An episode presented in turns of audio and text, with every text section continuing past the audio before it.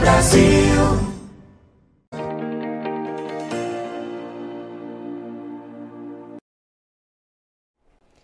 Olá, você que nos acompanha aqui pelo Notícias Agrícolas. Eu sou Letícia Guimarães e a gente começa agora mais um boletim sobre o mercado do boi gordo. Vamos entender como é que está a dinâmica desse setor nessa quarta-feira e nessa finaleira de ano de 2023. Já estamos aí no dia 20 de dezembro e para entender como que está andando esse mercado, como que está a dinâmica desse setor, o que a gente pode esperar em matéria de preços, de oferta e de demanda, quem está aqui para bater esse papo com a gente hoje é o Caio Junqueira, que é analista de mercado da Cross Investimentos. Seja muito bem-vindo, Caio.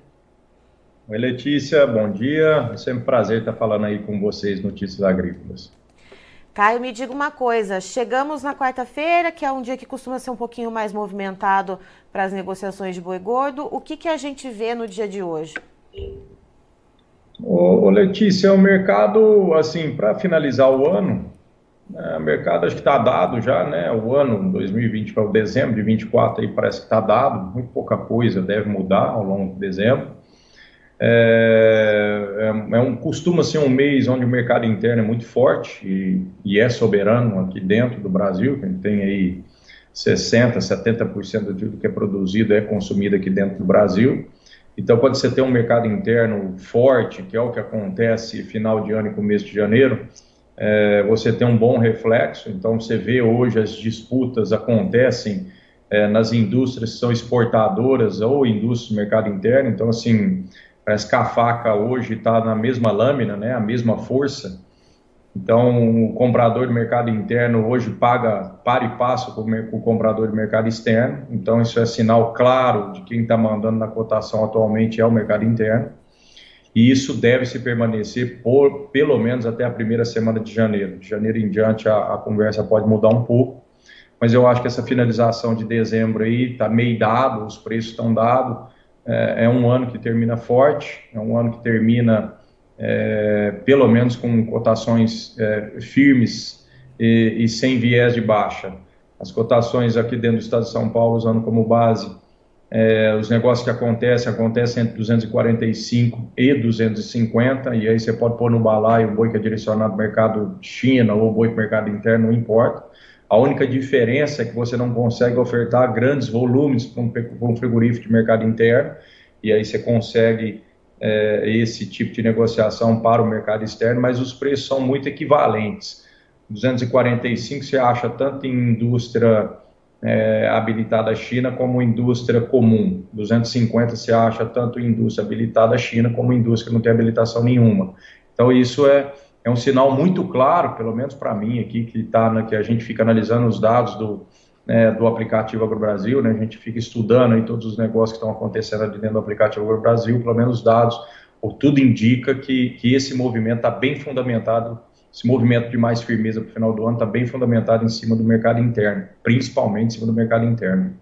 Até porque a impressão que se dá é que a China coloca um pouco de pé no freio, né, Caio, nesse final de ano. A gente tem também uma questão de oferta de carne suína muito abundante, muito barata lá na China, que é a proteína preferida deles também nesse momento. É, eu acho que o. É, eu sempre venho falando isso quando o assunto é China, né, quando o assunto é preço correlacionado à China, à exportação que a gente tem para a China. Eu sempre bato na tecla é, do gatilho que fez a China entrar dentro do Brasil. Esse gatilho foi porco, tá? pouco antes aí da pandemia acontecer, então mais ou menos 2019 foi quando a alta começa a acontecer no boi aqui dentro, dentro do Brasil. O grande gatilho disso foi a, a gripe suína que aconteceu lá na China. E, e, era um gatilho, eu vinha falando, sempre vinha comentando isso, que era um gatilho que mais cedo ou mais tarde, era uma janela que mais cedo ou mais tarde ia se fechar, ou mais cedo ou mais tarde ia se estreitar, e aconteceu. A, a China se reorganizou, o rebanho suíno lá está reestabelecido, tanto é que está em abundância lá, o preço de porco lá caiu, principal consumo é, de carne é, chinesa ela é voltada para o mercado é, de porco, então, uma vez que acabou aquela ânsia, aquela, aquela urgência em comprar proteína vermelha, é, que caiu de colo aqui no Brasil, eles começam a remodelar os preços. Então, que é a janela, a boa janela, que seria aquele choque de demanda que nós tivemos, que fizeram o boi sair e galgar até os 360, eh, essa janela se fechou, hoje a realidade é outra, a realidade da China hoje ainda é comprando grandes volumes, ela vem comprando grandes volumes, mas é, a ocasião é outra. Então, a necessidade, como diz aquele ditado, a necessidade faz o ladrão. A necessidade hoje da China ela é completamente diferente do que era há três anos atrás, dois anos atrás, que criou aquele choque de demanda aqui dentro do Brasil. Então, a China ela sempre vai ser um player extremamente importante dentro do Brasil. Se Deus quiser, é, o hábito alimentar do chinês, é, que demora décadas para se mudar, provavelmente vai mudar. A gente torce para que mude que ela coma, que ela se alimente cada vez mais de, comida, de, de, de boi, né, da comida do, da carne bovina. Isso é muito bom para o Brasil. Então, a China é, um, é um player que veio para ficar, leva grande volume, só que os preços já não são aqueles preços daquela necessidade, daquele gatilho quando aconteceu. Essa que é a realidade que todo pecuarista precisa se deparar de agora para frente. E Caio, já que o fiel da balança nesse momento tem sido a demanda interna e que é essa coisa sazonal de final de ano, né? Como você disse que a expectativa é que dali para da primeira semana de janeiro para frente a gente já deva começar a ver um arrefecimento na demanda interna. Como que a gente vê a oferta nesse período, né? Porque é algo que também tem que corresponder ali, senão a gente vê aquele desbalanceio de mercado. Então, Letícia, é, é, é muito difícil a gente é, traçar é, cenários né, de preços, principalmente, que é o que a gente está comentando aqui, é, em cima, em cima dessa, dessa demanda, né, que é principalmente a demanda interna. É um pouco mais fácil da gente é, olhar do que essa demanda externa, mas também é, uma, é um negócio bem difícil de acontecer. Eu acho que a, a elasticidade do consumo de carne é, não só do Brasil, mas mundo afora, mas vamos falar de Brasil, que é o mercado interno, a elasticidade de consumo é, ela é extremamente ligada ao crescimento, ao PIB, né? Então, ela é, a, ela, quanto, quanto, mais quanto mais dinheiro você tem, quanto mais a, a população fica rica, é, mais a população passa a comer carne, né? A gente chama isso de, de alta elasticidade, que é o caso da carne. Usando como exemplo, o arroz, por exemplo, tem baixíssima elasticidade. Então, não adianta eu ganhar um milhão ou ganhar é, um salário mínimo por mês, eu vou comer sempre a mesma quantidade de, de arroz. Isso é o inverso que acontece na carne. Então, o que a gente vê, a gente vê esse movimento acontecer agora na virada do ano, a gente já sabe que é um movimento que não, se vai, não vai se perdurar ao longo de janeiro, fevereiro e março. A gente sabe que é sazonal. É igual toda virada de mês. Toda virada de mês o atacado fica melhor, fica mais valente.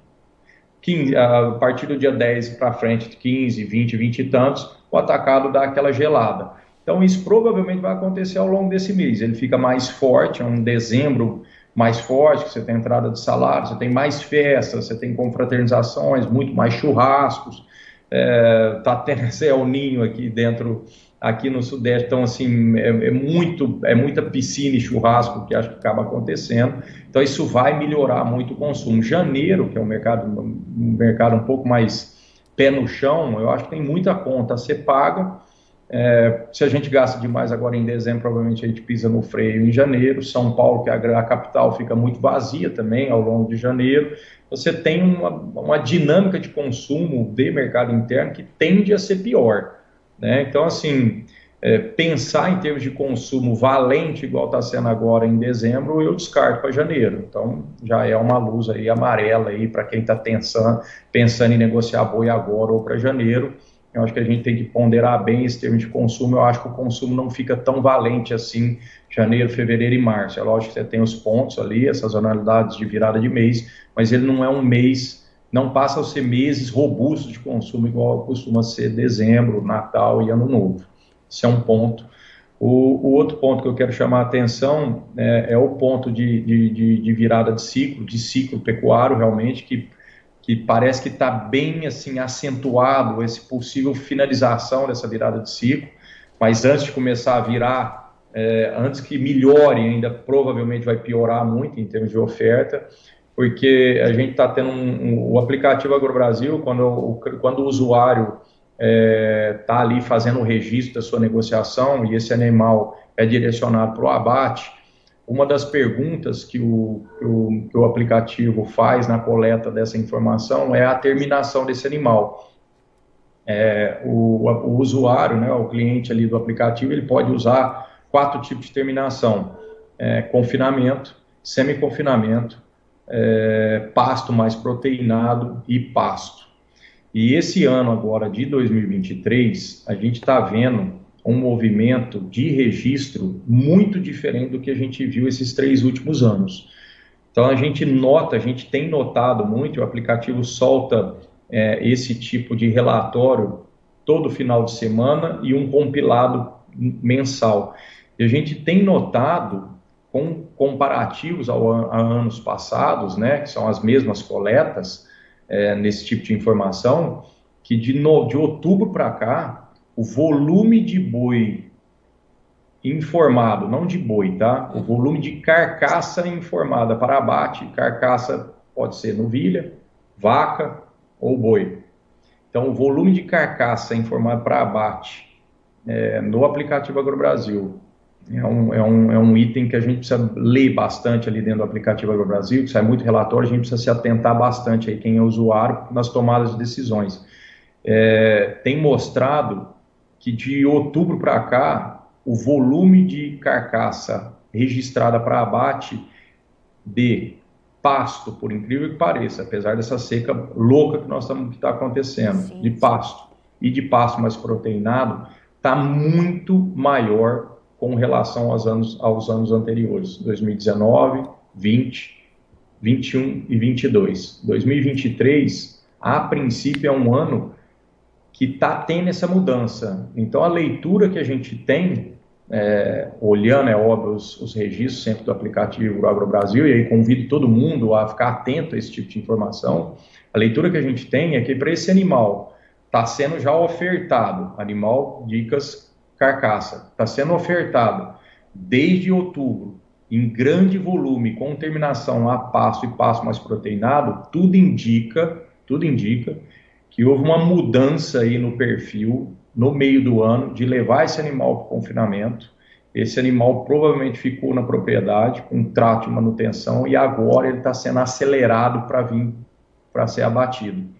Então, parece que é uma tendência que já começou aí de outubro, de outubro de 2023, provavelmente é uma tendência que vai até a virada aí do ano. Então, assim, tomar muita atenção nesses dois itens, né, nesses dois fatores. Um, é, que hoje, novembro, é outubro, é dezembro de 2023, essa firmeza do boi, ela está extremamente fundamentada no mercado interno, e aí a gente pode ter um arrefecimento do mercado interno aí na virada do ano, janeiro e fevereiro, e outra, olhar essa tendência de registros dentro do aplicativo AgroBrasil, essa tendência de abates, né, de tipo de terminação, que a princípio todo mundo bate na, na tecla, olha, vai acabar o boi de confinamento, o boi vai subir, vai acabar o boi de confinamento, o boi vai subir. A gente precisa prestar muita atenção nos registros, analisar os registros, o aplicativo solta esses, esses relatórios, os relatórios têm uma uma quantidade de informação ali extremamente valiosa para nossas tomadas de decisões.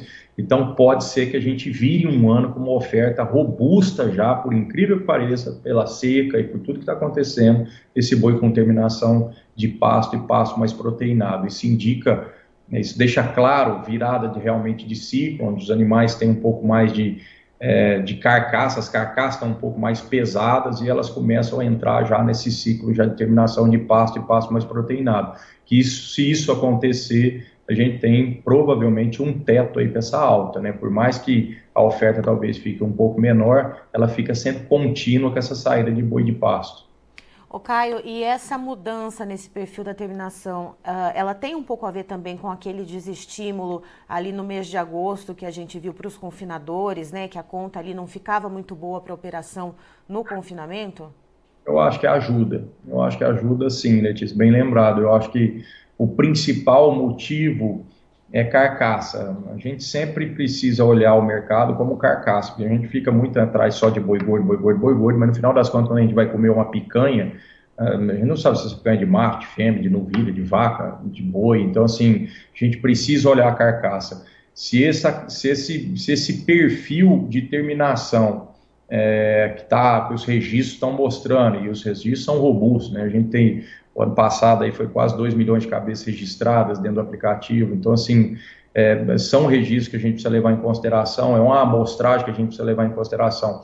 Então, se isso refletir, se isso for uma amostragem é, que, que, que, nos dá é, segurança de falar que isso pode estar acontecendo no Brasil afora, é, é, indica também essa mudança também de essa, essa virada de ciclo pecuário, né? Então assim, é, você teve mais você teve retenção de vacas, depois você teve mais é, muito mais desmama, depois você teve muito mais desmama, você tem muito mais garrote, muito mais novilha, e aí você entra nesse bolo de, de animais que ficou mais tardio. Então você tem uma carcaça, você tem uma oferta de carcaça a princípio pode ser abundante para a virada do ano. Não Mas, abundante assim, um, a gente não enxerga uma, uma, abundância tão grande assim a, a ponto de trazer, de, de, ter recuos agressivos dentro da cotação. Na cotação do boi, isso é Brasil afora, mas a gente vê, a gente nota também, cruzando os dados, é, que tem uma, tem uma oferta, parece que um pouco mais robusta. Essa, Roberta, essa oferta não está sendo só em cima do confinamento, então levar muita atenção, porque mudou-se é, esse tipo de terminação, então indica realmente que essas carcaças existem, parece, e elas estão vindo de forma robusta. E o outro reflexo também são escalas maiores, né? A gente, é, a gente teve um, um, fenômeno ali em setembro, onde as escalas encurtaram drasticamente, foi quando o boi dentro do estado de São Paulo passou de 200 para baixo, e, e, aí depois você tem é, uma, uma, uma, escala média Brasil que retorna aos 10 dias úteis, e hoje se permanece nos 10 dias úteis. Então, assim, tem muita chance do mercado explodir, né? Por mais que a gente possa ter é, uma diminuição de oferta. E se a gente está olhando para uma oferta mais abundante, entre aspas, né, como você falou, abundante, mas não tão grande assim, não tão robusta assim, uh, mas de animais terminados a pasto ou pasto mais proteinado, ela também é uma oferta, vamos dizer assim, mais segurável ali pelo pecuarista? Claro, essa é a parte boa, né? Essa é a parte boa, ou seja, desde que não esteja dentro de um confinamento e desde que as chuvas ajudem também, né? Porque a gente está nessa loucura de pegar 10 dias, esses veranicos estão acontecendo agora. Deus quiser, as chuvas vão voltar a normalizar, né? Que isso é o normal, né? Desse período de dezembro para frente, de chuva, né? E não de seca. Então, se Deus quiser, isso se normaliza, isso ajuda realmente o pecuarista a comercializar é um dos motivos que eu acho que não tem uma tendência de baixa né, dessa oferta fazer um estrago é, em termos de pressionar, né? Mas ela é uma oferta que talvez seja uma oferta que venha contínua, né? né aí para o primeiro trimestre, a ponto de, de não ter necessidade da indústria correr atrás de ninguém, né? Uhum. Tá certo. Caio, muito obrigada pelas informações. Você é sempre muito bem-vindo aqui com a gente no Notícias Agrícolas. Eu que agradeço, é sempre um prazer estar comentando aí com vocês. Se a gente não se vê mais, não voltar a falar, um bom Natal para todos, abençoado Natal aí, um ótimo virada de ano aí para todo mundo. Que a gente tenha aí um 2024 é, diferente do que nós tivemos em 2023, que a gente só veio caindo, né? Se Deus quiser, 2024 é um ano que pelo menos a gente vai subir, né? E não descer. Amém para todos nós. Tá aí, então, estivemos com o Caio Junqueira, que é analista de mercado da Cross Investimentos, nos trazendo as informações a respeito do mercado do boi gordo nesta quarta-feira, dia 20 de dezembro, a gente já se encaminhando para o final do ano. E o mercado ali segue firme com os preços muito amparados aqui na demanda interna, que a gente sabe que é muito sazonal, né, que vem muito ali atrelada a essas festividades de final de ano, que vai chegar ali no comecinho de janeiro, primeira semana, passando dali, isso já deve dar uma esfriada, porque a gente sabe que o brasileiro tem ali as suas contas a serem pagas, material escolar, IPVA, enfim, vários, uh, uh, vários compromissos financeiros a serem honrados, e a gente sabe que o consumo de carne, de proteínas carnes e principalmente aquelas de maior valor, elas estão estritamente ligadas, né, portanto, ao poder aquisitivo da população. Então, segundo o Caio, esse amparo da demanda interna ele deve se esfriar né, a partir da, da, segunda semana do mês de janeiro e a gente deve ver uma oferta de animais terminados a pasto mais, ou pasto mais uh, proteinado uh, de uma forma mais contínua no começo do ano que vem, ou seja, uh, a gente não deve ver frigoríficos tendo que correr muito atrás de lotes ali para abate. Né? Então a gente precisa observar, mesmo tendo essa questão de secas né? e, e prejudicando passagens em alguns lugares do país. Então a gente vê esses preços sustentados, mercado físico, segundo o Caio, rodando ali em torno dos 245, 250, não sai muito disso, portanto, essa sustentação. E por falar em preços, Christian, por gentileza, os preços na tela. Vamos lá então, vamos ver como que estão os preços do boi gordo na B3, a bolsa brasileira. O dezembro desse ano, que daqui a pouquinho já sai da tela, a gente tem uma alta de 0,55% com a arroba cotada em R$ 248,50. Janeiro do ano que vem, leve alta de 0,37% com a arroba bovina cotada em R$ 246,00 redondinho. Fevereiro do ano que vem, a arroba, a arroba bovina perdão, sobe 0,22% e é cotada em R$ 245,10. O março sobe um pouquinho menos, 0,12%, com preço de R$ 243,30 arroba. E a referência do CPEA para o boi gordo aqui para o estado de São Paulo tem queda no preço da arroba de 3,02%, com a arroba então valendo R$ 242,80. Eu encerro por aqui, já já tem mais informações para você.